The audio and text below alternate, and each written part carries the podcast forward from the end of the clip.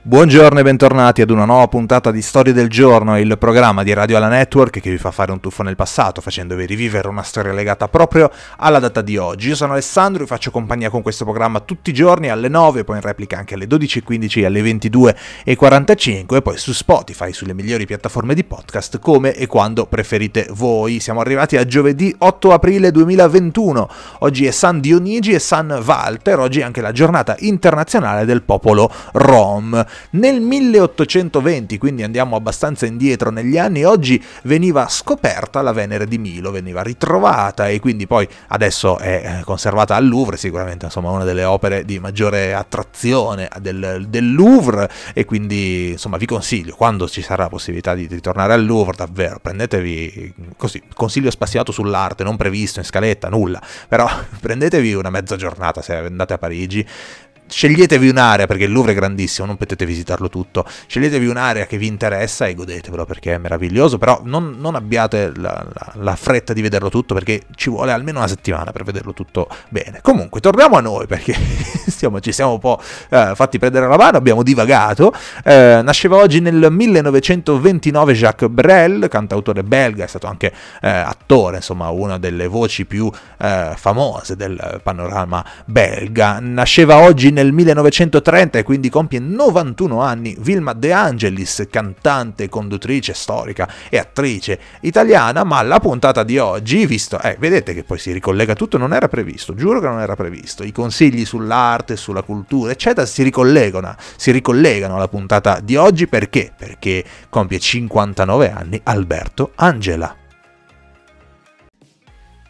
Alberto Angela è nato a Parigi l'8 aprile del 1962 ed è figlio di Piero Angela e Margherita Pastore. Con la sua famiglia si sposta prima in Belgio dove rimane per quattro anni perché suo padre era corrispondente, poi si trasferisce a Roma e sin da piccolo dimostra una curiosità smisurata per il mondo che lo circonda, accompagnata da un'eloquenza insolita che si è portato avanti decisamente insomma anche negli anni successivi. Già all'asilo, pensate, si faceva faceva notare per le sue capacità di narrare, di affascinare i suoi compagni e non stava mai zitto. Però essere figlio di, come si dice in quei casi, perché insomma Piero Angela era già un nome importante, eh, non è stato facile per lui, perché nel suo percorso ha senza dubbio incontrato chi gli ha fatto pesare questa cosa, ma lui è sempre andato dritto per la sua strada, dimostrando sul campo il suo valore. Fin da bambino lui voleva scoprire, esplorare, divulgare, non ha mai provato la monotonia monotonia della vita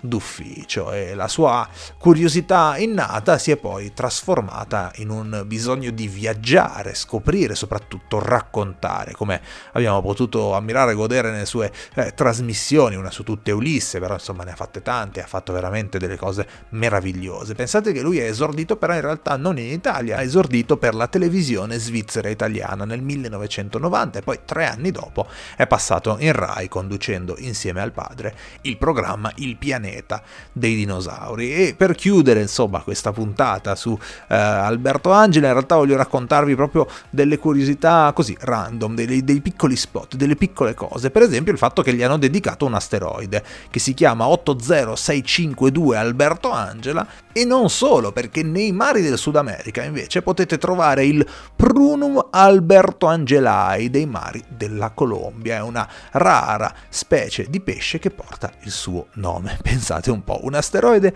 e una specie di pesce piuttosto rara. Il suo film preferito invece, rimanendo in tema di asteroidi, è 2001 di sé nello spazio, mentre ecco, già il pubblico, pubblico femminile, pubblico femminile già vi sento, perché insomma sappiamo, ecco, parliamone perché è giusto parlarne. Alberto Angela ha un un fascino incredibile e che, che insomma eh, molto molto molte ragazze molto gran parte del pubblico femminile non ha mai nascosto di essere fortemente affascinata dalla sua capacità di raccontare eh, di narrare allora vi starete chiedendo se siete interessate come posso io conquistare come posso io diventare la sua donna ideale ecco eh, c'è un po' un problema, perché la donna ideale eh, di Alberto Angela, raccontata in un'intervista, è la Gioconda.